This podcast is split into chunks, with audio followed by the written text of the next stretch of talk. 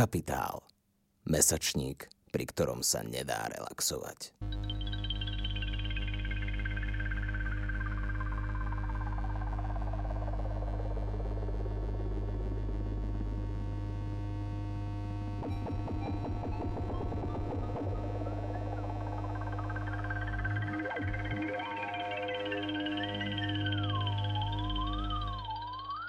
Moje meno je Milan Kuruc, som zakladateľom Združenia Pracujúca chudoba a v spolupráci s Kapitálom budem v podcaste Čistý príjem hovoriť so svojimi hostiami o tom, prečo majú mnohí slovenskí zamestnanci nevyhovujúce pracovné podmienky a ako z toho von. Vítajte pri ďalšej epizóde podcastu Čistý príjem. Nedávno sa mi stalo, že ma prekvapil novinár z Pravdy a poslal mi mail s otázkou, že pán Kuruc, vyjadrite sa mi k návrhu ústavného zákona, pretože SaS chce, navrhova- chce navrhnúť nejakú dôchodkovú reformu ústavným zákonom. Poslal mi otázku o desiatej do obeda a chcel odpoveď do pätnástej.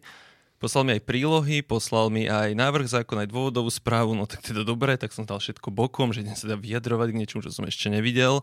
Ja som to preštudoval, išiel som sa prejsť na obed a jak som sa prechádzal, tak mi vlastne doplo, čo si o tom myslím.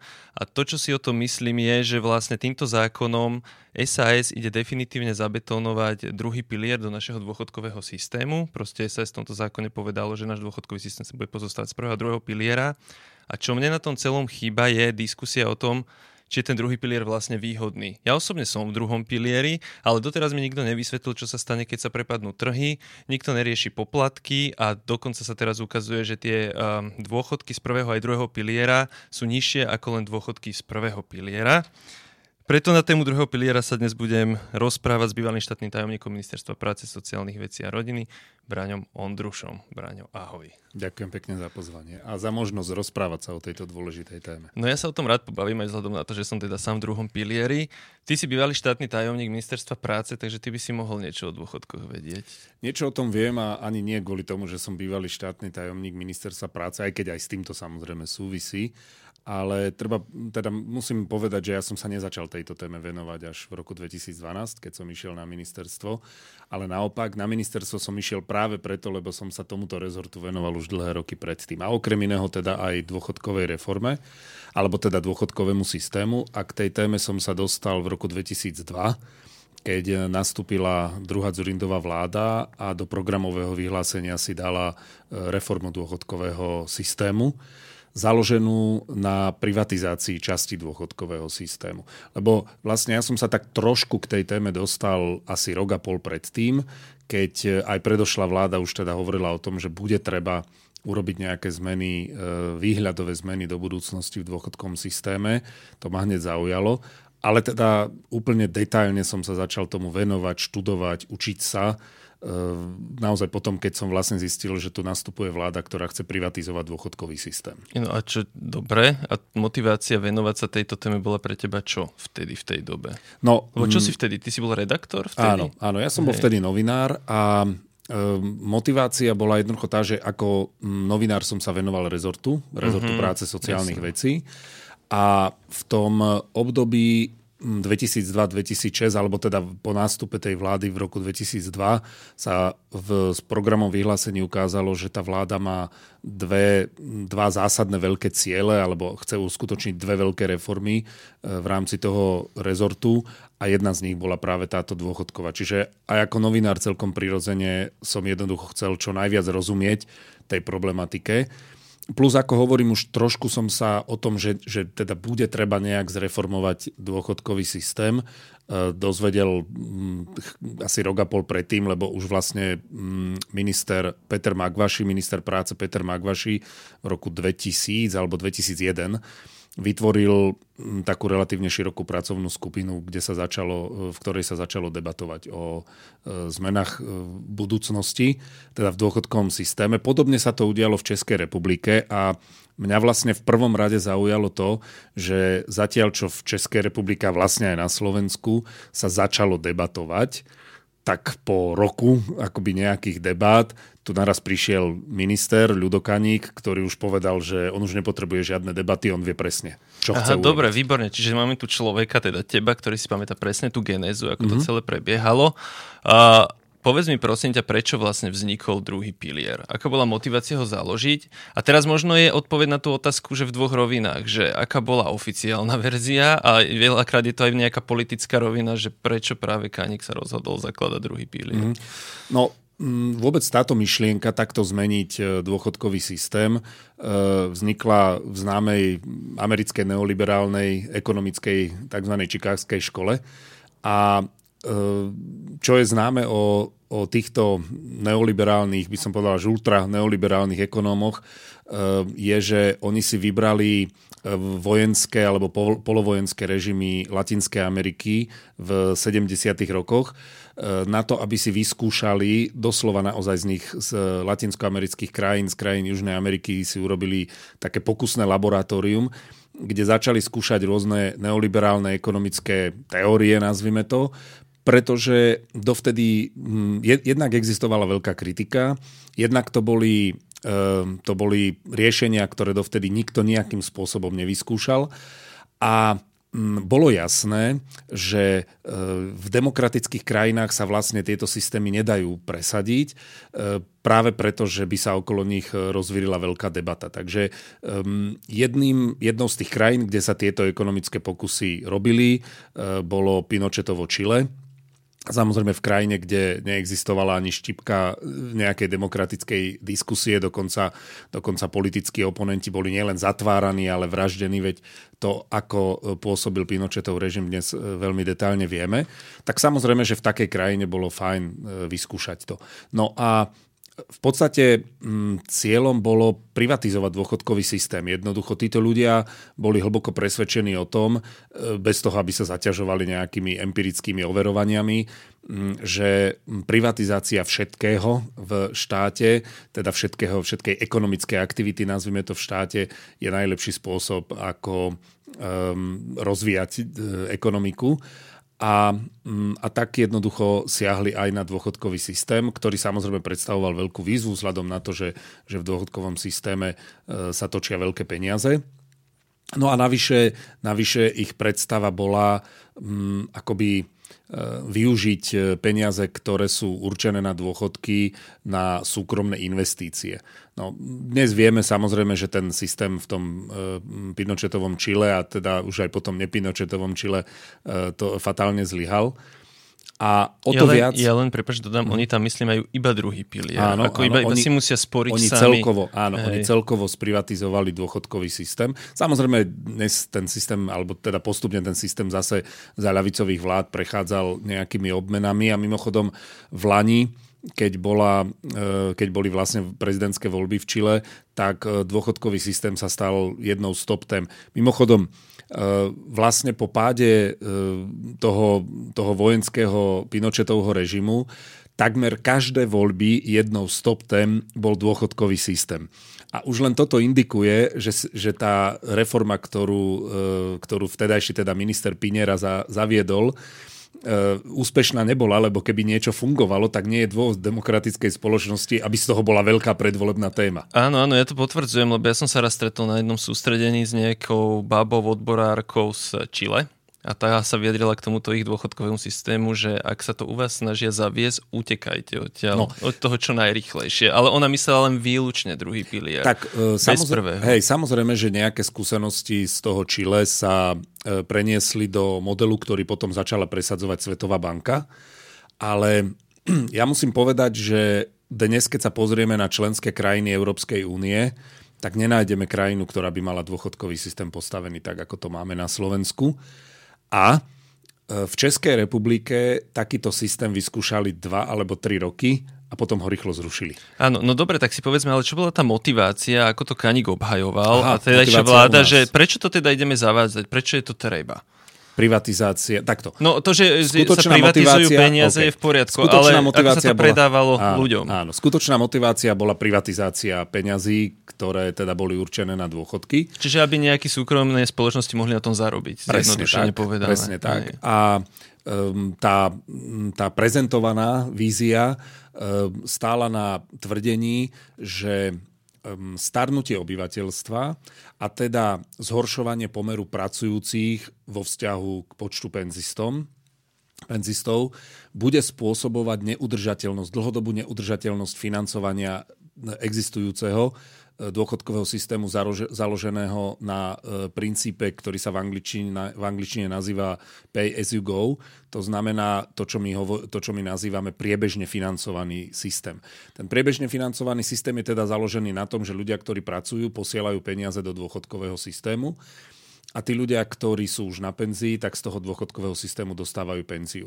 Samozrejme, že prvoplánovo, keď to zjednodušíš a povieš, no a keď bude pracovať menej ľudí, čiže menej ľudí bude posielať peniaze do toho systému a, bude viac a naopak dôchodcov. viac dôchodcov bude z neho čerpať, tak je jasné, že takýto systém je dlhodobo neudržateľný. A toto bola vlastne tá, tá, ten základný argument, prečo m, vlastne druhá Dzurindová vláda e, presadila túto dôchodkovú reformu. Ale samozrejme tento argument je, je lož. A... No a prečo? Lebo teraz mm. som napríklad išiel taxikom sem a hovoril som, že idem natáčať rozhovor s tým taxikárom, sme sa bavili o dôchodkovej reforme a on mi hovoril, že ja som bývalý finančný poradca a jednoducho presne mi dal tento argument, keď na menej ľudí bude pracovať na väčší počet dôchodcov, tak jednoducho ten systém sa nedá udržať. Mm-hmm. No tak ako by si argumentoval takémuto finančnému poradcovi? Hej. V prvom rade to, že pracuje menej ľudí, neznamená, že musí byť nižší príjem do toho systému. Do toho mešca spoločného. A to je, a, a to je vlastne ten kľúčový argument. Um, aj menej ľudí môže mať vyššie zárobky a keď nastavíme tak, ako to máme, odvody do toho systému podľa výšky mzdy, teda na nejakom, nejakom podiel, čiže, čiže percentuálne, tak napríklad menej pracujúcich ľudí za dvojnásobne vyššie mzdy znamená, že ak sa počet pracujúcich stvrkne na polovicu, tak príjem toho systému je stále rovnaký. Ale to je, to je len jeden zo spôsobov, ako sa vlastne dá dlhodobo udržať aj teda priebežne financovaný dôchodkový systém. Inými slovami, není to otázka počtu pracujúcich, ale množstva peňazí, ktoré no, idú do systému. Inými slovami, je to otázka toho, ako sa prerozdeľujú peniaze, ktoré sa v ekonomike vytvárajú. Vieš, tu je, ako mne, mne pripadá naozaj akože úplne šibnuté doslova, že na jednej strane sa vláda za vládou, a to nie je len Slovenska, aj vo všetkých kapitalistických krajinách, neustále predháňajú úžasnými hospodárskymi výsledkami, ktoré prezentujú na raste hrubého domáceho produktu. Inými slovami, neustále sa chválime tým, že ekonomiky produkujú viac a viac peňazí. Takže na jednej strane uznávame, a, a teda aj štatisticky dokladujeme, že produkujeme čoraz viac a viac peňazí a na druhej strane zrazu povieme, že ale na dôchodky nie je. No ale, ak je pravda, že v ekonomike produkujeme čoraz viac peňazí a je pravda, že na dôchodky máme zrazu menej, tak to potom musí znamenať, že tie peniaze namiesto toho, aby išli na dôchodky, idú niekam inam. Ano. Čiže keď sa pozrieme, kam tie peniaze idú a nájdeme tie diery, ktorými z toho systému unikajú, tak tým pádom proste bude aj na tie dôchodky. No mne príde zaujímavé, že teda sa hovorí, že ten priebežný systém je teda neufinancovateľný alebo neudržateľný, lebo proste do neho nebude tiecť dostatočné množstvo peňazí. Ale zavedením prvého piliera sme vlastne z neho odčerpali čas peňazí, keďže si neplatíš všetko, teda druhého piliera, takže keďže si neplatíš všetky odvody do prvého, ale čas ide do druhého, tak prvý nemá dosť peňazí. Napriek tomu minulé roky už bolo kvôli vysokej zamestnanosti a zvyšujúcim sa mzdám dokonca aj Vďak aj napriek tomu, že sme do druhého piliera odčerpali peniaze, napriek tomu bola v prebytku sociálna poisťovňa v priebežnom no, pilieri. Úplne, úplne konkrétne v roku dvetisícsedemnásť... sedemnásť to bolo? Nie, v roku dvetisícsedemnásť musela vláda zo štátneho rozpočtu naliať do sociálnej poisťovne miliardu dvesto miliónov eur. Uh-huh. V roku dvetisícdevätnásť ani euro. Uh-huh. Čiže skutočne tie úplne konkrétne čísla ukazujú, že napriek tomu, že odchádzali sto milióny eur a odchádzajú sto milióny eur, mm, dokonca okolo miliardy každý rok z sociálnej poisťovne do druhého piliera, napriek tomu v roku dvetisícdevätnásť to sociálna poisťovňa zvládla aj bez štátnej dotácie. To znamená, že presne to, čo si spomenul, zvyšujúca sa zamestnanosť a zvyšujúce sa mzdy znamenali zvýšenie odvodov do sociálnej poisťovne ako celku, aj teda do dôchodkového systému.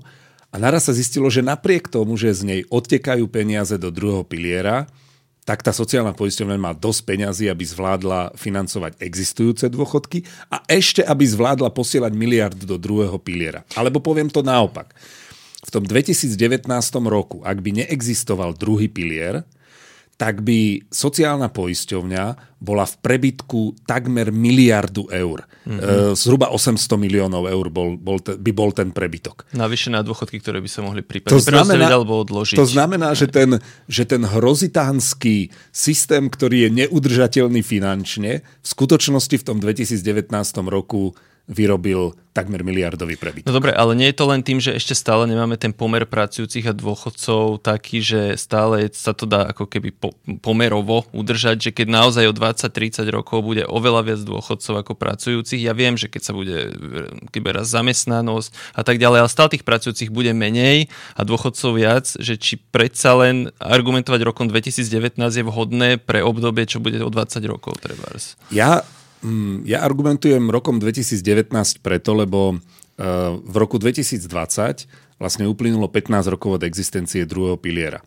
A keď som sa venoval tejto téme, ako som povedal od samého začiatku, tak najčastejšou odpoveďou na moju kritiku, ktorá bola postavená povedzme na konkrétnych výsledkoch toho druhého piliera, bola odpoveď, že toto je príliš krátke obdobie, aby sme niečo zhodnotili. No, tak jednoducho som sa rozhodol, že urobím vyhodnotenie efektívnosti a účinnosti a výkonnosti druhého piliera za pätnásť rokov. Tak urobím to aj za dvadsať, len dvadsať ešte za sebou nemáme.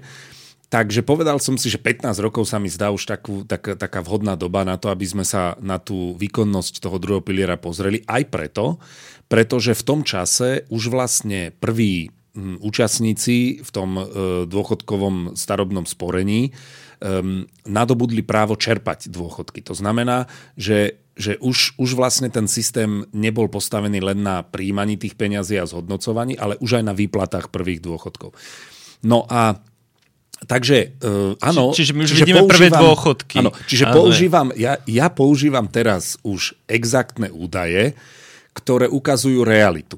Samozrejme, že, že je prirodzené, že sa robia aj prognózy, lenže prognózy sú stále len prognózy. A, a teda odpoveď na tvoju otázku musím opäť dať tú, ktorú som dal pred chvíľou.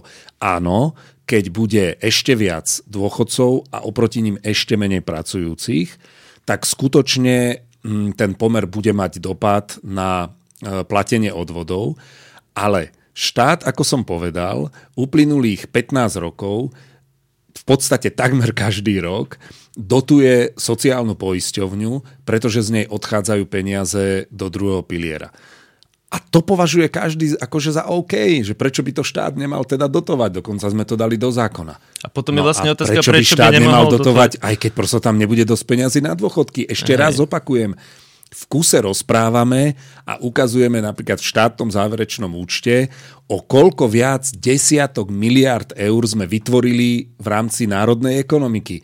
Tak mi vysvetlite, prečo je teda neoprávnené povedať, že tak z tých, z tých prebytkov, alebo teda z toho, čo vytvárame každý rok navyše a navyše, jednoducho budeme viac financovať, viac financovať dôchodky ľudí, ktorí sa jednoducho na vytváraní toho národného bohatstva štyridsať alebo päťdesiat rokov podielali. A, áno, ja len dodám, že napríklad Slovenská republika patrí medzi štáty, kde s takým, takým tým nižším podielom na há dé pé, čo vynakladáme na sociálne veci, teda aj na, no, na, na dôchodky a tak ďalej. Čiže my sme celkovo vo všeobecne lakomi voči tomu, čo Jež, dávame to ľuďom. Je, to, uh, samozrejme, um, zaujímavé je, že nikto nehovorí o tom, že systém, ja neviem, že systém zdravotníctva by mal byť teda samofinancovateľný, dlhodobo udržateľný. Hej? Mm-hmm. Ale dobre, o tom sa ako tak trošku hovorí.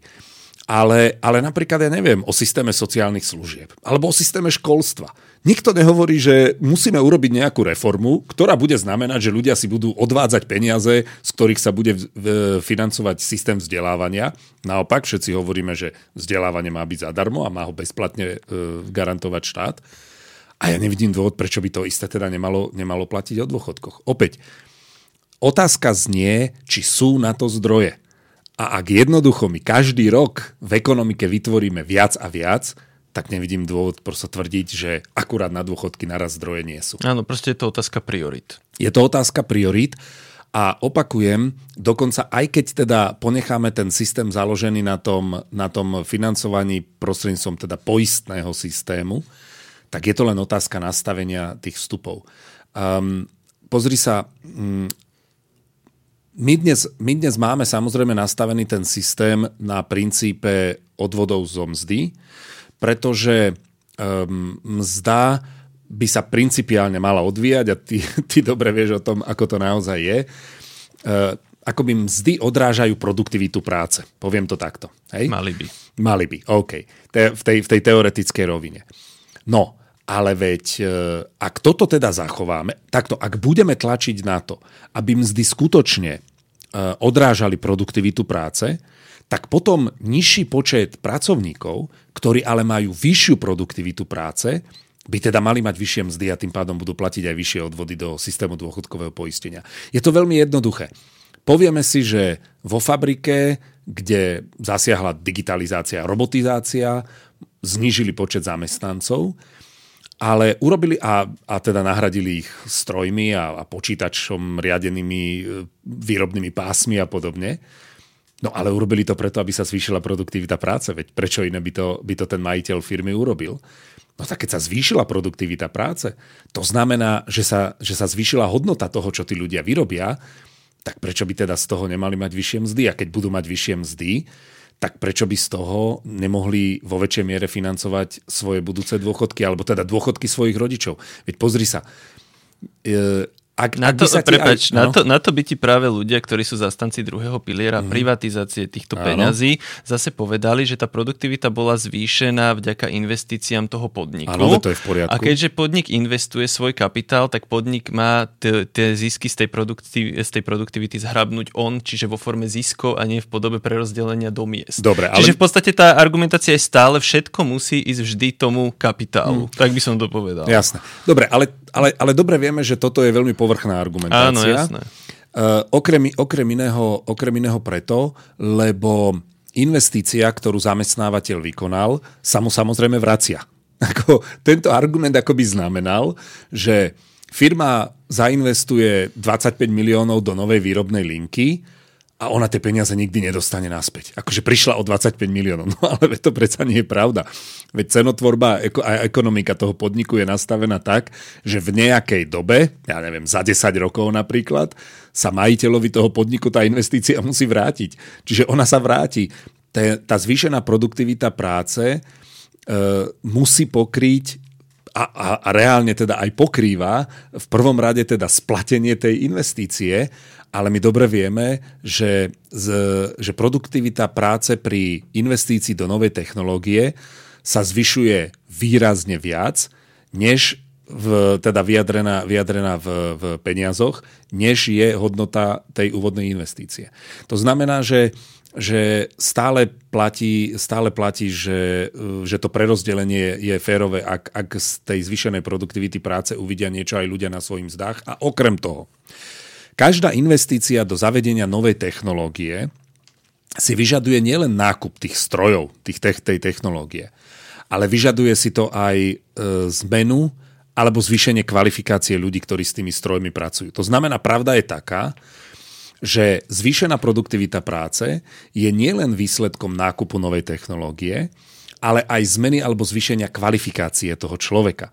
To znamená, zvýšenie, zvyšuje sa hodnota jeho práce, pretože je naraz schopný pracovať na fréze, ktorá je počítačom riadená a nie fréze, ktorú on manuálne dovtedy ovládal. Áno, nie je to hej. len ten, že kúpil nový stroj, Presne ale aj tak. ten človek sa musel vzdelať. Sa musel vzdelať. To znamená, v skutočnosti do zvýšenej produktivity práce musel investovať aj ten zamestnanec, nie len ten zamestnávateľ. No, to je nezmysel. To je zaujímavé, čo hovoríš, lebo ty tu hovoríš vlastne, že štát by mal preorientovať svoje politiky a fokusovať sa na to, aby rástli mzdy. Čo by ti zase mnohí politici povedali, alebo aj mnohí analytici, že čo má štát so mzdami? Proste mzdy sú výsledkom trhových síl a bodka, ale ty vlastne ideš na to celkom sofistikovane a hovoríš, že jednoducho, že zamerajme tú pozornosť inde a nehovorme, že peniaze v prvom pilieri nebudú a mzdy sú zabetónované, to nech si rieši trh. Ty hovoríš, že štát by mal niečo robiť preto, aby sa tie mzdy zvyšovali, aby tam tie peniaze pritekali, a prípadne aby sa to nejak prerozdeľovalo. A vieš čo, ani nemusí. Ani nemusí. Mne sa strašne páči, ako vlastne všetci tí liberálni kapitalisti hovoria, že, že chcú čo najslabší štát. Ale pravda je taká, že oni chcú čo najslabší štát pre pracujúceho. Áno, áno. Nie pre toho kapitalistu. Lebo keď si hovoríme, že, že teda čo najslabší štát, tak fajn, tak teda oslabme regulačné mechanizmy štátu a nevstupujme nejakým spôsobom do vzťahu zamestnanec-zamestnávateľ a nechajme teda toho zamestnanca, tých zamestnancov, nech sa organizovanie akýmikoľvek spôsobmi Nech, nech organizovanie akýmikoľvek spôsobmi, veď teda neregulujme ich, bojujú o svoje práva, o svoje práva u, u zamestnanca. Ale keď naraz sa hovorí o práve na štrajk, tak zamestnávateľia okamžite upozorňujú, no ale to musí mať nejaké pravidlá, to musí byť nejak regulované, veď podľa zákona. No ľudia, zákon je regulácia.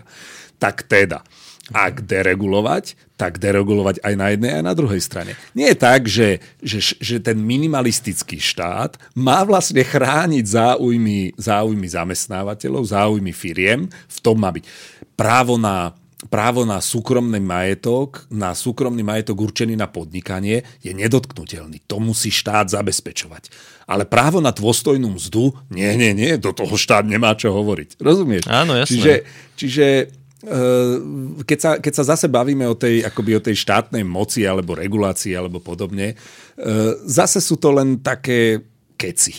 Lebo, lebo ja hovorím, že dobre, však keď nechcete, aby teda štát vstupoval do regulácie miest, tak dobre. Ale, ale na teda, všetkých stranách. Ale teda na všetkých Hej. stranách. Tak teda necháme tých zamestnancov, nech si akýmikoľvek spôsobmi vybojujú svoje, svoje áno, máš pra, áno, máš pravdu, lebo aj teraz mnohí zamestnanci, nevediac o tom, ako to funguje, chcú veľakrát štrajkovať, obmedziť výrobu alebo obmedziť svoju prácu, ale ten štrajk má nejaký zákonný postup. Presne, a jednoducho oni, keby to len tak svojvoľne spravili, tak zamestnávateľ ich môže žalovať o náhradu škody. Presne, tak. Takže vlastne si nepomôže. Vyhodí ich z roboty, áno, lebo naraz neprišli do práce.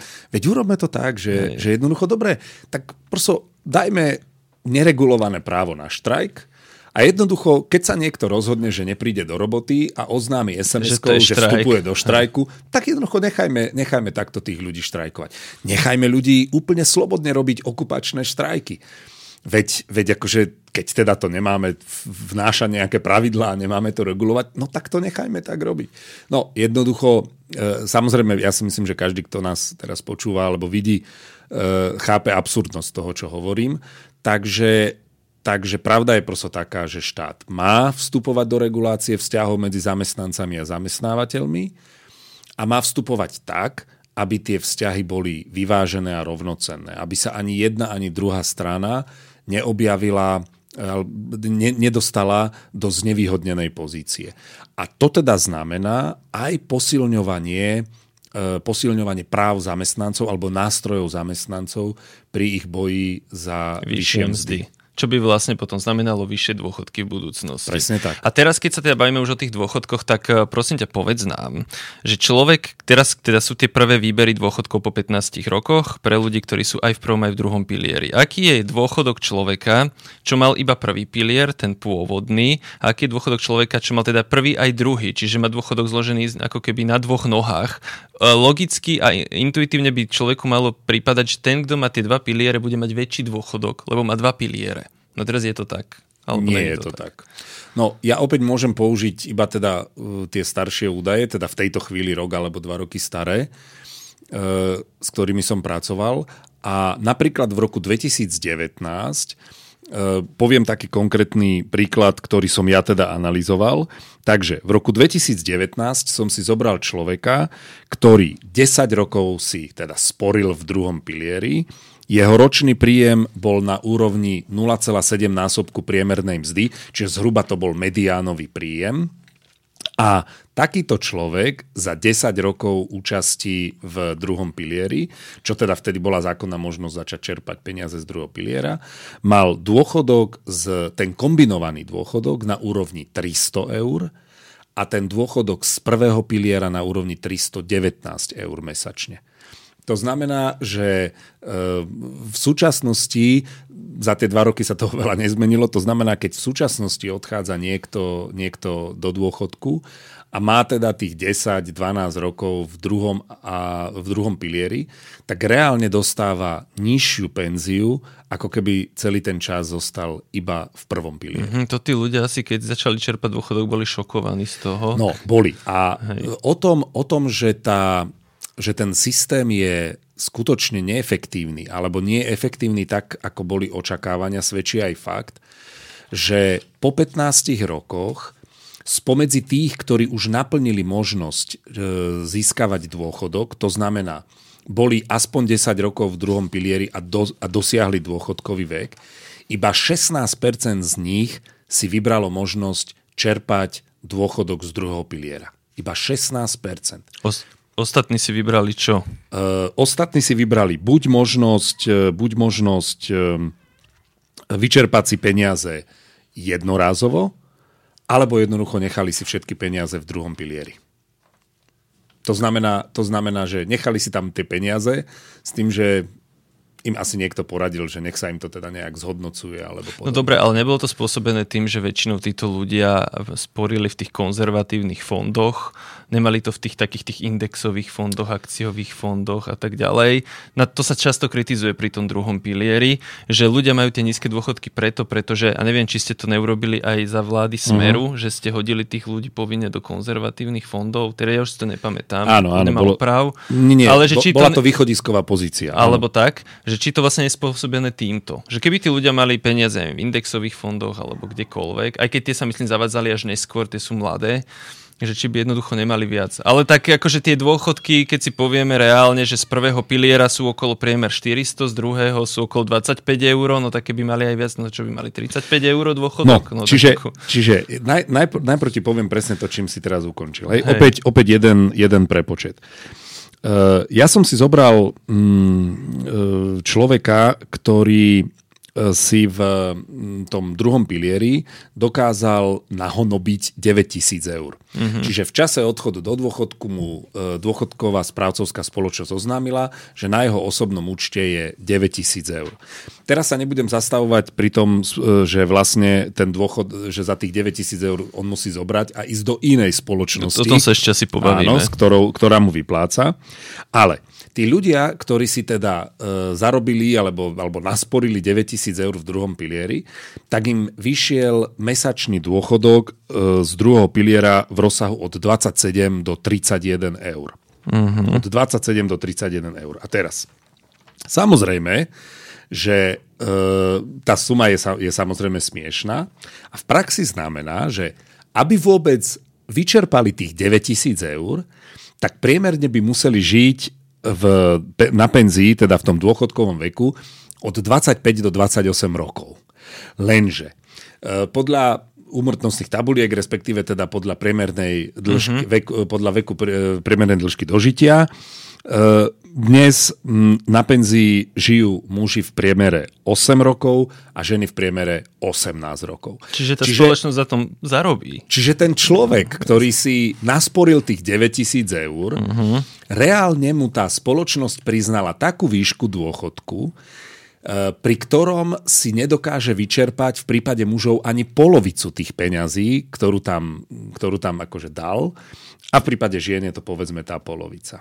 Takže to je, to je v prvom rade dôvod, prečo len šestnásť percent ľudí sa rozhodlo, že teda bude poberať ten, ten dôchodok z druhého piliera, pretože jednoducho zistili, že je to, že je to katastrofálne málo to, čo dostanú. No a teraz, teraz k tej tvojej druhej otázke. Či je dôvod ten, že, boli v že ľudia boli v konzervatívnych, v konzervatívnych fondoch.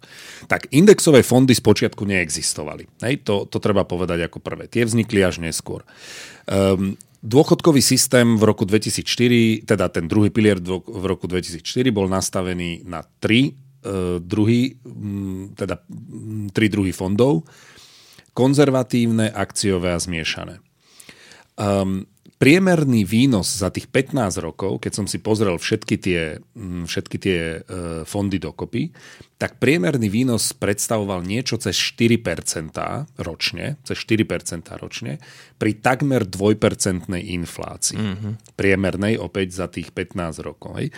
To znamená, že, pardon, pri, pardon, pri vyše dvojpercentnej inflácii. To znamená, že zhruba jeden celá sedemdesiat, jeden celá osemdesiat percenta predstavovalo reálne zhodnotenie tých peňazí. Inými slovami, ak by si si každý mesiac posielal do druhého piliera, keďže si povedal, že teda si v druhom pilieri, tak ak by si si priemerne posielal povedzme päťdesiat eur každý mesiac, tak za uplynulých pätnásť rokov by ti v podobe toho zhodnotenia pribudlo z tých päťdesiat eur asi sedemdesiat centov mesačne navyše. Asi sedemdesiat centov mesačne navyše. To samozrejme ešte nehovorím o tom, že by si z toho platil nejaké poplatky. No to znamená, a, a to už nehovorím o tom, čo teraz sa budem baviť, že ani to ešte nie je výška, neovplyvňuje celkom výšku tvojho dôchodku. A tieto, to, toto priemerné zhodnotenie zohľadňuje aj tie indexové áno, fondy? Už áno, ale teraz Aha. dobre, pozriem okay. sa ešte, pozrel som sa samozrejme aj osobitne na to, ako sú jednotlivé tie, tie fondy a skutočne tie indexové fondy z tohto boli ďaleko najlepšie, aj keď teda oni nemajú celých pätnásť rokov za sebou, ale v tom pätnásťročnom období, ktoré som posudzoval, zhodnotili, zhodnotili peniaze vo výške osem celá päť percenta. Čiže, čiže pri vyše dvojpercentnej inflácii, to znamená zhruba šesť percentné zhodnotenie. To znamená, z tvojich päťdesiat eur by si mal, by si mal tri eurá zhodnotenia zhruba päťdesiat, päťdesiat centov krát šesť, no mm-hmm. povedzme, hej? No, po, Lenže. No, hovor, a teraz, teda? ale, ale teda teraz narážame na ten problém, hej? Lenže. Viac ako sedemdesiat percent ľudí má peniaze v konzervatívnych fondoch. A na to je teda ten, toto je teda ten častý argument. No ale tí ľudia sú v konzervatívnych fondoch. Keby tí debili boli v tých, v tých napríklad indexových, tak to zhodnotenie by vyzeralo úplne inak. Áno, tak oni hovoria. Presne, no. tá, taká je retorika. Hej. A toto, čo sa rozpráva, tomu ja hovorím grandiózna lož o sporení. Mhm. A vysvetlím prečo. Keď Ľudo Kaník predložil návrh zákona, keď teda, keď teda vláda a potom parlament schválili zákon o starobnom dôchodkovom sporení, tak použili názov sporenie.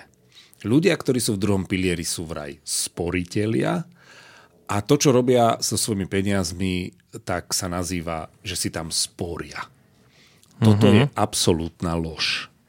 Sporenie a investovanie sú totiž dva rozdielne produkty. Ja som si naschvál pozrel, nebudem tu menovať, ale naschvál som si pozrel webové stránky bank, keď som, keď som si pripravoval túto analýzu.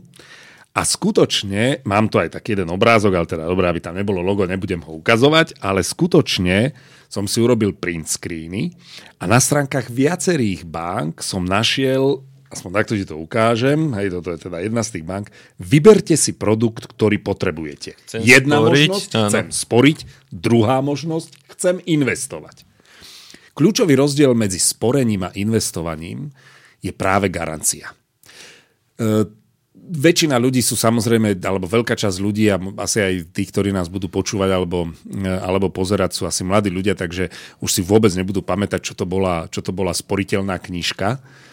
Ale skutočne boli sme naučení, že sporenie je to, čo nám garantuje nejaký výnos, čo nám garantuje nejaký úrok.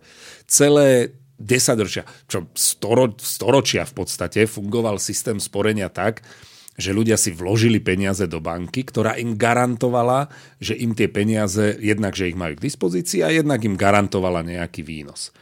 To je sporenie. A z tohto hľadiska tomuto pojmu sporenie zodpovedajú iba konzervatívne fondy. Odvtedy, čo prvá vláda Roberta Fica zmenila zákon a zaviedla povinnosť dôchodkových správcovských spoločností garantovať ľuďom v konzervatívnych fondoch zachovanie aspoň nominál, nominálu toho, čo si do toho systému vložili. Nominálu, to ešte to sa vôbec znamená, nebavíme o nejakom zhodnotení. Hej, inflácia presne. Ide úplne bokom. Uh-huh. A keď teda, keď teda m, rôzni odborníci nariekajú, že ľudia sú na vine, lebo sú, lebo sú teda kvôli nízkym výnosom, lebo sú e, sami v konzervatívnych, tých zlých konzervatívnych fondoch, tak ja na to odpovedám, pretože sa stali obeťou, takto, pretože reagujú prirodzene na to, čo celý čas od vzniku druhého piliera počúvajú. Že sú sporitelia, že si sporia, tak sa presne ako sporitelia správajú. Dávajú peniaze tam, kde majú garanciu. Presne, lebo so sporením nie je spojené riziko ako pri investovaní. To tak, hovoríš. Presne to hovorím. Mm-hmm. To znamená, že ak by sme my od začiatku priznali, že druhý pilier nie je sporivý pilier, ale je investičný pilier. Ak by sme od začiatku jasne hovorili, nie malými písmenkami pod textom, ale hlavnými veľkými písmenami, že so vstupom do druhého piliera je spojený možný veľký zisk, ale aj reálne možné veľké straty. Teda to, čo je vždy povinne malým písmenkom, že s investovaním je spojené riziko, mm-hmm. tak by sme samozrejme potom mohli každému, kto vstúpi do toho systému a drží sa nejakých garantovaných schém, vyčítať, tak na čo si tam vlastne vstupoval. Lenže ľudia vstupovali s tým, že idú na istotu. A mimochodom, a to je teda posledná poznámka, prepáčte, ale na čo my máme dôchodkový systém? No pokiaľ si ja pamätám, tak dôchodkové systémy vznikli prvýkrát za Bismarcka kvôli tomu, aby ľuďom garantovali náhradu príjmu z práce v čase, keď odídu do penzie, keď prestanú mať príjem z práce. Veď to je princíp, mimochodom, sociálneho poistenia. Hej? Takže, takže... Čiže nemal by si riskovať, že v starobe ty o peniaze vlastne prídeš. No tak akože v takom prípade nepotrebujeme dôchodkový systém, teda nie druhý pilier. Veď tak jednoducho povedzme ľuďom, že na dôchodky si budú odvádzať menej a nech si teda niekde investujú, kde sa im prosto zapáči. Hej? Jednoducho, jednoducho uh, kritika na to, že sú ľudia v konzervatívnych systémoch, je v podstate priamym útokom na zmysel existencie dôchodkového systému. Ak sa jednoducho zhodneme na tom, že dôchodkový systém má poskytovať ľuďom istotu príjmu po skončení práce, tak potom sa nemôžeme čudovať, že ľudia idú na tú istotu. Jasné. No v súvislosti s týmto ma práve napadá, a okrem toho nie len v súvislosti s týmto, ale v súvislosti s tým, ako si hovoril, že človek, čo mal deväťtisíc eur, si sa to mohol kúpiť cirka tridsať eurový dôchodok. Áno, tak to vychádzalo. Akože keď si ja pozriem na to, čo ja tam odvádzam a na to, čo ma čaká, tak povedzme, že budem rád, keď tam budem mať päťdesiat tisíc našetrených mm-hmm. v čase odchodu do dôchodku, čo je zhruba päťkrát toľko a to budem rád. Takže že je päťkrát toľko než tento človek, takže by som mohol mať teoreticky pri dnešných, pri dnešnom nejakom stave asi stopäťdesiat eurový dôchodok. Čo mi príde. Áno, čo mi... No budeš sa topiť v peniazoch. No a, a to je zaujímavé, že napríklad mne moja teda tá spoločnosť správcovská posiela každý, každý, za každý, keď mi pošle ten výpis, pošle mi, že prognozu môjho dôchodku. Pesimistický scenár mi vždy vyčísli na zhruba tristo eur, taký ten normálny scenár zhruba na nejakých osemsto eur z toho druhého piliera len. A optimistický scenár môjho dôchodku mi vyčísli na tisíctristo eur alebo koľko. Hmm. Čo by som tam musel do... našetriť asi pol milióna eur, čo neexistuje. Hej, proste pri... Celkom by ma zaujímala tá matematika, že, alebo že koľko si oni myslia, že ja zarábam, alebo čo.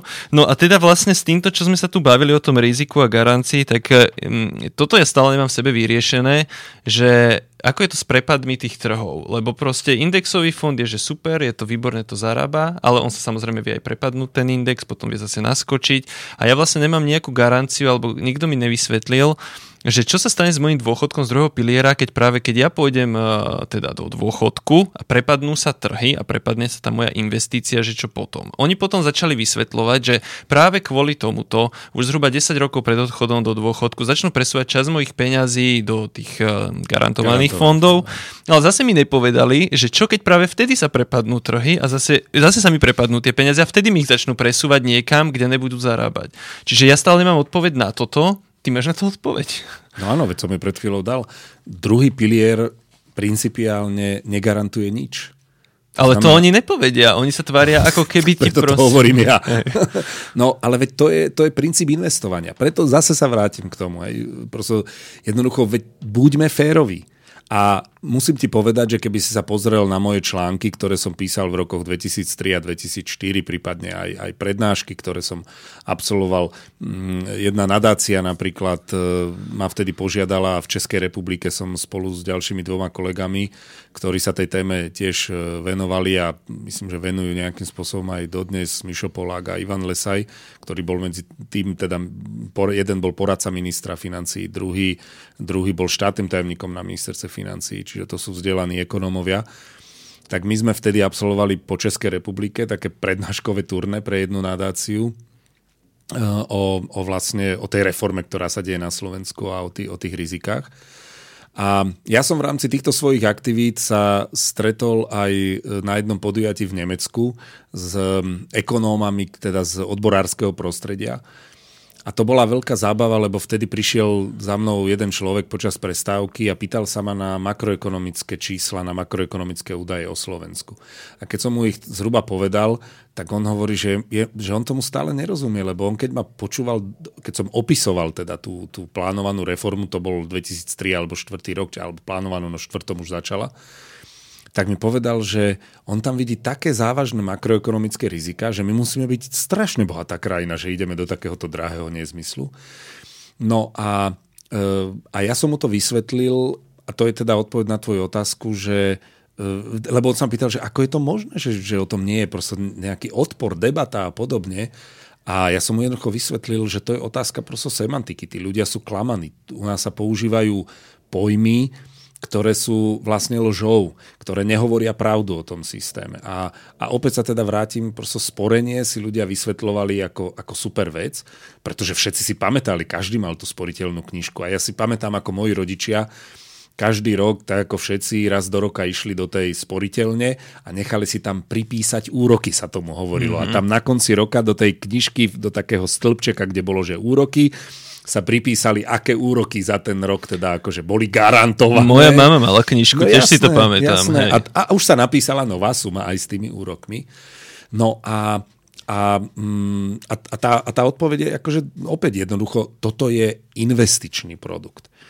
Druhý pilier je, je obdoba kolektívneho investovania. Mm-hmm. To je, to je v podstate princíp kolektívneho investovania. Že, a, a kolektívne investovanie, to je bežný, bežný bankový investičný produkt. Hej. Jednoducho ty máš možnosť v ktorejkoľvek banke, vrážaš, teda vložíš peniaze, alebo dokonca pravidelne vkladáš peniaze. Každá banka má niekoľko rôznych takýchto fondov kolektívneho investovania. Oni ťa aj o nich povedia, napríklad, že toto je realitný fond, toto je akciový, toto je komoditný, toto je komoditný len v rámci Európy, toto je akciový len v rámci, ja neviem, Spojených štátov alebo, alebo týchto búrz a tak ďalej.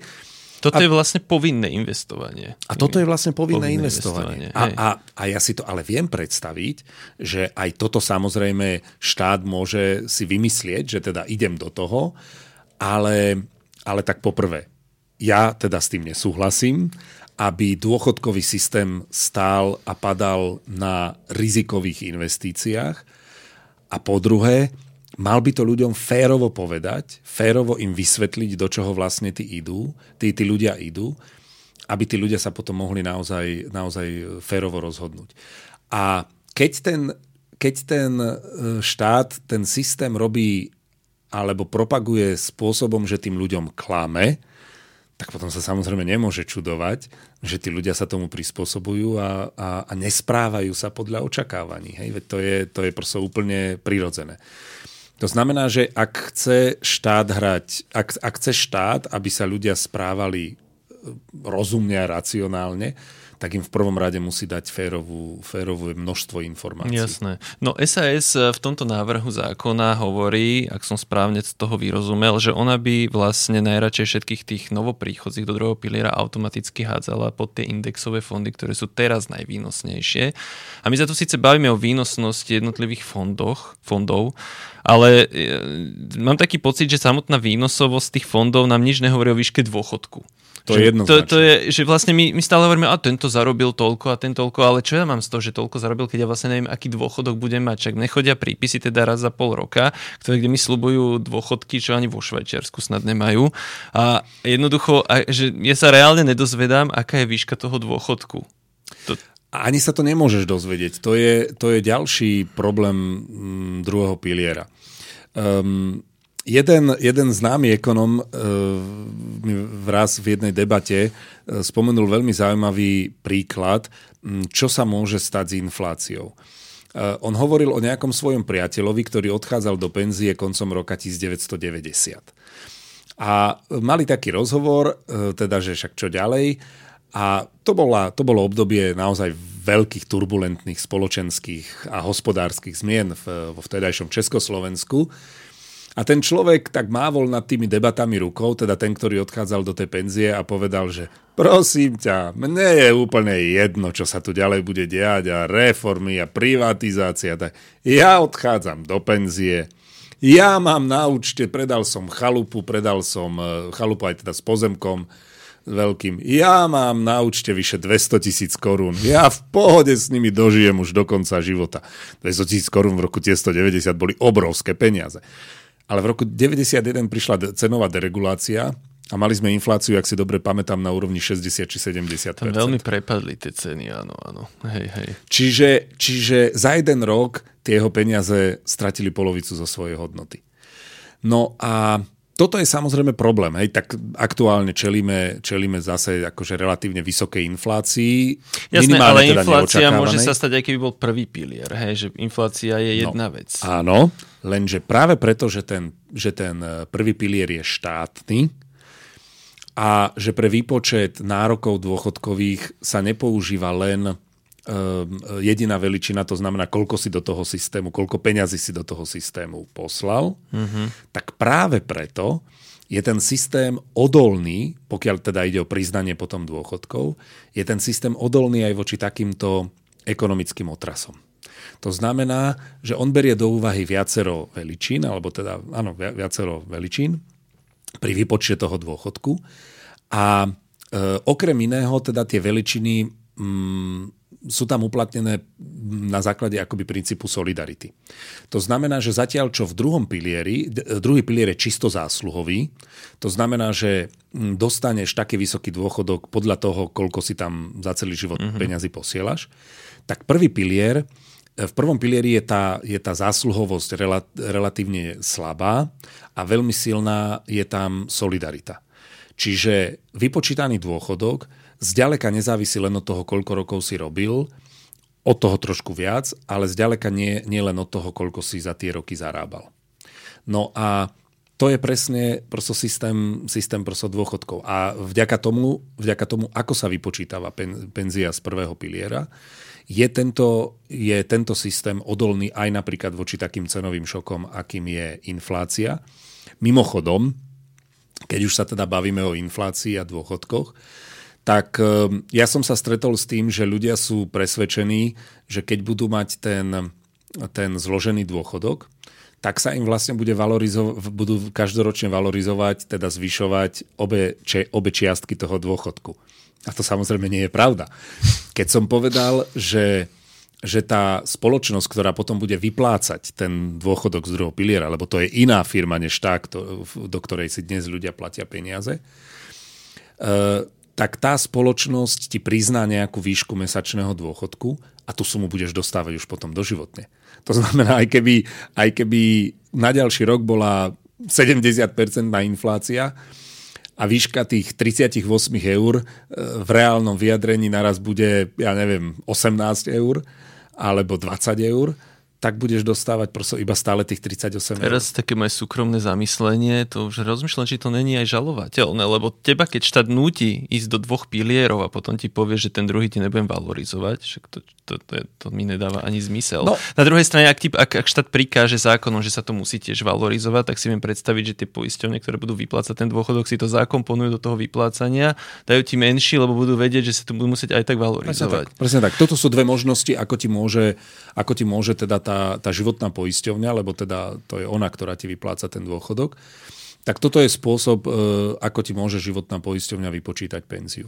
To znamená, že vlastne oni ti môžu vypočítať pevnú čiastku, ktorú ti budú vyplácať do konca života, túto konkrétnu čiastku, nikdy, nikdy inú, alebo ti môžu priznať valorizáciu toho dôchodku A potom je samozrejme jasné, že, že začínaš z nejakej ako nižšej sumy, ktorá sa bude postupne zvyšovať. Proste tak, aby to vždy bolo výhodné pre tú životnú poisťovňu. No, to chcem povedať. Tu si treba, tu si treba uvedomiť, a teda, ak dovolíš, už okolo toho chodíme, tak ja to teda vysvetlím. Mm-hmm. Tu si treba totiž uvedomiť, že um, výplata, z druhého, výplata dôchodku z druhého pilieru, piliera vyzerá inak ako, ako výplata dôchodku z prvého piliera. V prvom pilieri posielame peniaze do sociálnej poisťovne, a tá sociálna poisťovňa nám vypočíta dôchodok a potom nám ho aj doživotne vypláca. Pokiaľ ide o druhý pilier, ten funguje inak. Celý život si posielame, celý pracovný život si posielame peniaze do tzv. Dôchodkovej správcovskej spoločnosti. Tá teda naše peniaze investuje, obchoduje s nimi a v čase, keď pôjdeme do penzie, tak nám oznámi, koľko na tom osobnom účte máme peniazy. V tom momente s takým potvrdením kvázi od tejto dôchodkovej správcovskej spoločnosti sa budúci, alebo teda začínajúci penzista musí obrátiť na iné spoločnosti, ktorými sú principiálne životné poisťovne, ktoré potom ponúkajú ako jeden zo svojich produktov vyplácanie dôchodku na základe nasporených peňazí, alebo teda nahonobených peňazí v druhom mm-hmm. pilieri. To znamená, že ty prídeš do niektorej z týchto spoločností, alebo teda oslovíš všetky, všetky tie spoločnosti, ktoré budú mať licenciu na poskytovanie tohto doživotného dôchodku a oznámiš im. Mám päťdesiat tisíc eur. Prosím vás, aký dôchodok ste mi ochotní vyplácať, keď, keď vám teraz odovzdám päťdesiat tisíc eur? A oni na základe nejakých viacerých kritérií vypočítajú ponuku, ktorú ti potom teda dajú. Tie kritériá zohľadňujú najmä predpokladaný vek dožitia. Samozrejme, že tie kritériá zohľadňujú ich náklady, takže nie len celý čas, čo si posielaš peniaze do druhého piliera, ti z nich strháva dé es eska za, za to, že ti spravuje tvoj majetok, ale vlastne aj potom už z tých nasporených peňazí ti bude zase strhávať, strhávať tá, tá životná poisťovňa na poplatky, lebo sa ti bude teda starať o tú výplatu toho dôchodku. No a pošle ti návrh nejakej sumy. A ty máš potom vlastne možnosť, ty máš potom vlastne možnosť vybrať si teda jeden, jednu z tých ponúk. Tie ponuky môžu byť aj variantné, to znamená, že môžu ti dať napríklad ponuku so zohľadnením valorizácie a bez zohľadnenia valorizácie a podobne. No a môžeš si teda vybrať jednu z tých ponúk. Alebo si nevyberieš žiadnu z tých ponúk a použiješ iné možnosti, ktoré ti druhý pilier ešte teda zákon o starobnom dôchodkovom sporení dáva. A to je za istých okolností, pri ktorých kľúčovou okolnosťou je výška peňazí, ktoré si si tam teda nahonobil, si môžeš vybrať tie peniaze, buď jednorázovo, alebo tzv. Programový výber. To znamená, že sa dohodneš s tou spoločnosťou, ktorá ti tie peniaze spravovala, že ti bude pravidelne na nejaké ročné báze napríklad, alebo aj mesačnej, proste posielať nejakú časť z tých peňazí. Um, no a, a jednoducho potom si vybereš, ktorý akoby spôsob ti je najvýhodnejší. Ale pri každom z tých spôsobov sa teda dozvieš, dozvieš teda, e, výšku toho, čo budeš dostávať. A, a samozrejme teda pri každom, e, v každom prípade jeden aj druhý je ne, bude nepochybne nastavený tak, že sa nedostaneš ani ku všetkým peniazom, ktoré si si tam teda v tom druhom pilieri nasporil. No to je to, čo ma na tom najviac vyrušuje, že keď v prvom pilieri to všetko hádžeš do mešca sociálnej poisťovne a ona to potom odtiaľ vypláca, tak tu máš ďalšie dva subjekty, máš tú správcovskú spoločnosť, čo ti to spravuje, berie si za to poplatky, nabaluje sa na tom. Potom tam máš ďalšiu životnú poisťovňu, ktorá ti vypláca dôchod, tá si tiež berie poplatky a všetka tá administratíva za tú službu. Zase ďalší subjekt, ktorý sa na tom nabaluje, tak ja len rozmýšľam, že vlastne do toho reťazca dôchodkového sme vložili ďalšie dve entity, ktoré si proste tiež berú nejaký svoj podiel z tých mojich peňazí, ktoré tam teda povinne odvádzam. No a videl si napríklad, keď si spomínal tú konferenciu, ktorú organizovala SaS za účasti odborníkov, no. Videl si napríklad tú analýzu porovnávania nákladovosti z hľadiska týchto všetkých poplatkov toho, čo spravuje sociálna poisťovňa a toho druhého piliera, ktorý spravujú aj jedni aj druhý? Nie, to som nevidel. Nie, ani si nemohol. Nič Aha, samozrejme, lebo áno, nemáme informácie. Nič také samozrejme vlastne neexistuje. Nič, a to neexistuje. Ja som myslel, že no, to tak, existuje, len ako to nevidíme. Niekde to možno, takto, niek, niekde to možno niekto sebe urobil, Aha. pre seba urobil, ale, ale rozhodne, rozhodne e, túto informáciu, s touto informáciou nikto nepracuje pri debatách o ústavnom zákone o dôchodkovom systéme. No vôbec sa nepracuje vôbec od, s, s informáciami o tom, že či je ten druhý pilier vôbec výhodný pre Milan, toho človeka. Milan, ja... Na konci to bol... dňa. To je celé, čo ma na tom vyrušuje. Dôvod, pre ktorý som, som si akože presel, aj keď teda musím povedať, že um, akoby motiváciou pre mňa urobiť túto analýzu bola žiadosť môjho priateľa Miša Poláka, aby som sa zúčastnil na jednej online odbornej konferencii, ktorú organizovali práve čílski odborári koncom minulého roka ako súčasť predvolebných debát o dôchodkovom systéme. Tak ja som teda urobil, urobil teda takúto nejakú analýzu toho pätnásťročného vývoja v druhom pilieri. Ale musím povedať, že vlastne nikde som takéto analytické podklady pre debatu o ústavnom zákone o dôchodkovom systéme nevidel. Veď zober si, že prišiel Milan Krajniak ako človek, ktorý nikdy v živote ani len nepáchol do oblasti práce a sociálnych vecí do tohto rezortu. Stal sa na konci marca, povedzme od apríla sa stal ministrom, ale už na jeseň predkladal ústavný návrh ústavného zákona o dôchodkovom systéme. Bez akýchkoľvek analýz, bez akejkoľvek širšej diskusie, diskusie debaty, bez zahrnutia oponentov s výnimkou Konfederácie odborových zväzov do, do celého tohto. A samozrejme nejaká že široká spoločenská diskusia absolútne nehrozí. A teraz sa teda samozrejme narazil, takže, takže sa rozhodol, že ústavný zákon ďalej presadzovať nebude. Oznámil, že svoje reformné plány bude realizovať prostredníctvom noviel tých jednotlivých obyčajných zákonov, ktoré upravujú fungovanie dôchodkového systému. Na to teda prišla Saska, ktorá oznámila, že má vlastný návrh ústavného zákona, ale skúsa pohrabať na ich webovej stránke a nájsť nejaké bližšie informácie, nebodaj nejaké analytické podklady, ktoré by obhajovali, ktoré by verifikovali ten záujem, ktorý oni pre, pretavujú do znenia toho, toho ústavného zákona. No, keď, no nenájdeš samozrejme nič. Keď bola tá konferencia, ktorú k tomu organizovala SaS, tak tam bolo asi osem alebo deväť odborníkov, INESS, INEKO, pán Švejna za správcovské spoločnosti, bola tam Rada pre rozpočtovú zodpovednosť a boli tam ďalší ľudia. A jediný, kto sa tam vyjadroval trochu kriticky na ten druhý pilier, či má vôbec zmysel, bol, nepamätám si krstné meno, ale pán Todt z Rady pre rozpočtovú mm-hmm. zodpovednosť. A na tomu pán Švejna povedal, teda on kritizoval výnosnosť, že to je vlastne asi aj, nevyzerá to teda, že je dobre vôbec pre tých ľudí. A na to pán Švejna povedal, že to nemôžeme takto povedať, pretože sú nevýnosné. A mal by som teda tu zareagovať, lebo som tu za spracovské spoločnosti. No vy, ale teda budeme mať k tomu konferenciu prvého októbra. Mali k tomu, teda už, už bol prvý október, teraz keď to natáčame je štvrtý október. Takže oni mali mať k tomu konferenciu, ktorú som ale ja nevidel, takže neviem, ako tam obhajovali výnosovosť alebo výnosnosť toho druhého pilier, ty náhodou si sa nezúčastnil tej konferencie. Len čisto náhodou, či náhodou si ako to... Ako by som sa vôbec dostal k pozvánke. Zaregistroval som, že tá bola konferencia... Online, bola online, tak preto sa pýtam. Že či zaregistroval náhodou som, že tá konferencia bola, keď už bola. Aha, jasné. ale ale k, tomu, k tomu, čo hovoríš, ešte jedna poznámka. Mne vyšiel minulý týždeň v denníku SME komentár k zostave účastníkov tej mm-hmm. konferencie, ktorú organizovala Saska.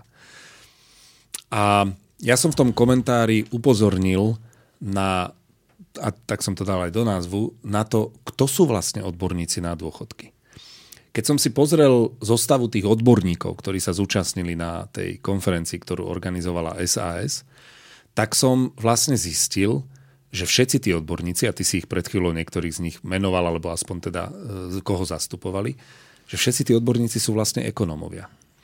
A jediná téma, ktorej sa naozaj fundovane venovali, lebo je, lebo je to jediná téma, ktorá týchto ľudí zaujíma. Jediná téma, ktorej títo ľudia rozumejú vzhľadom na svoju profesiu, je finančná udržateľnosť dôchodkového systému. Ani slovíčkom na tej konferencii sa nikto nevenoval výkonnosti dôchodkového systému. To znamená nielen tomu, čo, ako, ako zabezpečiť, aby ten dôchodkový systém existoval, ale aby prinášal to, čo od neho očakávame. Ja sa zabudá na toho klienta na konci. Absolútne. Proste my tu máme dôchodkový systém a nikto z týchto odborníkov sa nebaví o tom, aký, aké dôchodky ten, ten dôchodkový systém má zabezpečovať. Toto, toto nemáš v ústavnom návrhu ani Milana Krajniaka, ani SaS. Čo mi príde, že keď sa koncipuje dôchodkový systém, toto má byť vôbec odtiaľ, to sa má odvíjať ale koncepcia veď, dôchodkového Milan, systému. Ale veď, na čo máš systém, keď priďom sleduješ jedine, či je finančne udržateľný? Tak naj, najjednoduchšie finančne udržateľný systém, ak je toto pre teba jediné kritérium, je taký, ktorý neexistuje. Nemusíš doňho dávať žiadne peniaze a máš s ním pokoj. Hej? Jasné. Je udržateľný jak lusk. Ako náhle samozrejme vytváraš nejaký, samozrejme, že každý systém má tú svoju, tú svoju finančnú stránku a je dôležité ju nepodceňovať. Je dôležité jej venovať veľkú pozornosť. Ale, ale predstav si príklad. O národných parkoch sa zorganizuje odborná konferencia, na ktorej vystupujú a zúčastnia sa výlučne drevári a ľudia z cestovného ruchu. Čiže ľudia, odborníci, nazvem to na ekonomiku lesa, uh-huh. vedia veľmi presne hovoriť o tom, koľko teda musí mať akoby výnosnosť, aby sa tie investície do toho oplatili, aby sa teda bol finančne udržateľný ten systém národných parkov. Predstav si, čo by sa tu strhlo v tejto republike, keby sa takáto konferencia o budúcnosti národných parkov za takejto účasti zorganizovala. Okamžite by, sa, by, by tu bola obrovská vlna odporu, ktorá by predovšetkým zdôrazňovala, že predsa poslaním existencie lesa nie je zabezpečiť ekonomiku drevárskeho priemyslu alebo cestovného ruchu. Ale pri dôchodkoch sa takáto konferencia uskutočnila. Nikto nehovorí o tom, že ale veď poslaním dôchodkového systému nie je zabezpečiť jeho finančnú udržateľnosť, ale vznikol na niečo iné. A ticho po piešine. Mm-hmm, to je pre ľudí tak vzdialená téma aj pre noviny, že im to ani nedopne vôbec toto rozporovať. To je ale katastrofa, pretože sa bavíme o, a to tí kritici toho, toho priebežného piliera predsa stále zdôrazňujú, bavíme sa o systéme, na, ktorom, na ktorý je odkázaných čoraz viac ľudí žijúcich na Slovensku. Mm-hmm. No, posledná otázka, uh, že keď sa tak pozrieš na nejaké porovnanie s nechoďme ďaleko, choďme do Európy s nejakými zahraničnými krajinami. Pokiaľ ja viem, tak tam tiež nemajú iba, že len prvý pilier, ale majú nejaké zamestnávateľské piliere Aj. alebo niečo také, že keby si ty mohol o tom rozhodovať alebo keby si ty mal postupovať pri koncepcii teda dôchodkového systému alebo toho, stavať na tom, čo je teraz, že kam by si to smeroval? Že ty by si, ty by si to za, za aký koniec by si to chytil? Len v prvom rade by som naozaj otvoril debatu založenú na faktoch, založenú na analýzach. Mm-hmm. A do tej debaty by som prizval všetkých odborníkov. To znamená nielen financmajstrov, nielen ekonómov, ale aj odborníkov na sociálne veci, odborníkov na zdravotníctvo. My tu neustále hovoríme o tom, že treba zabezpečiť udržateľnosť dôchodkového systému, okrem iného tým, že sa bude priebežne zvyšovať dôchodkový vek.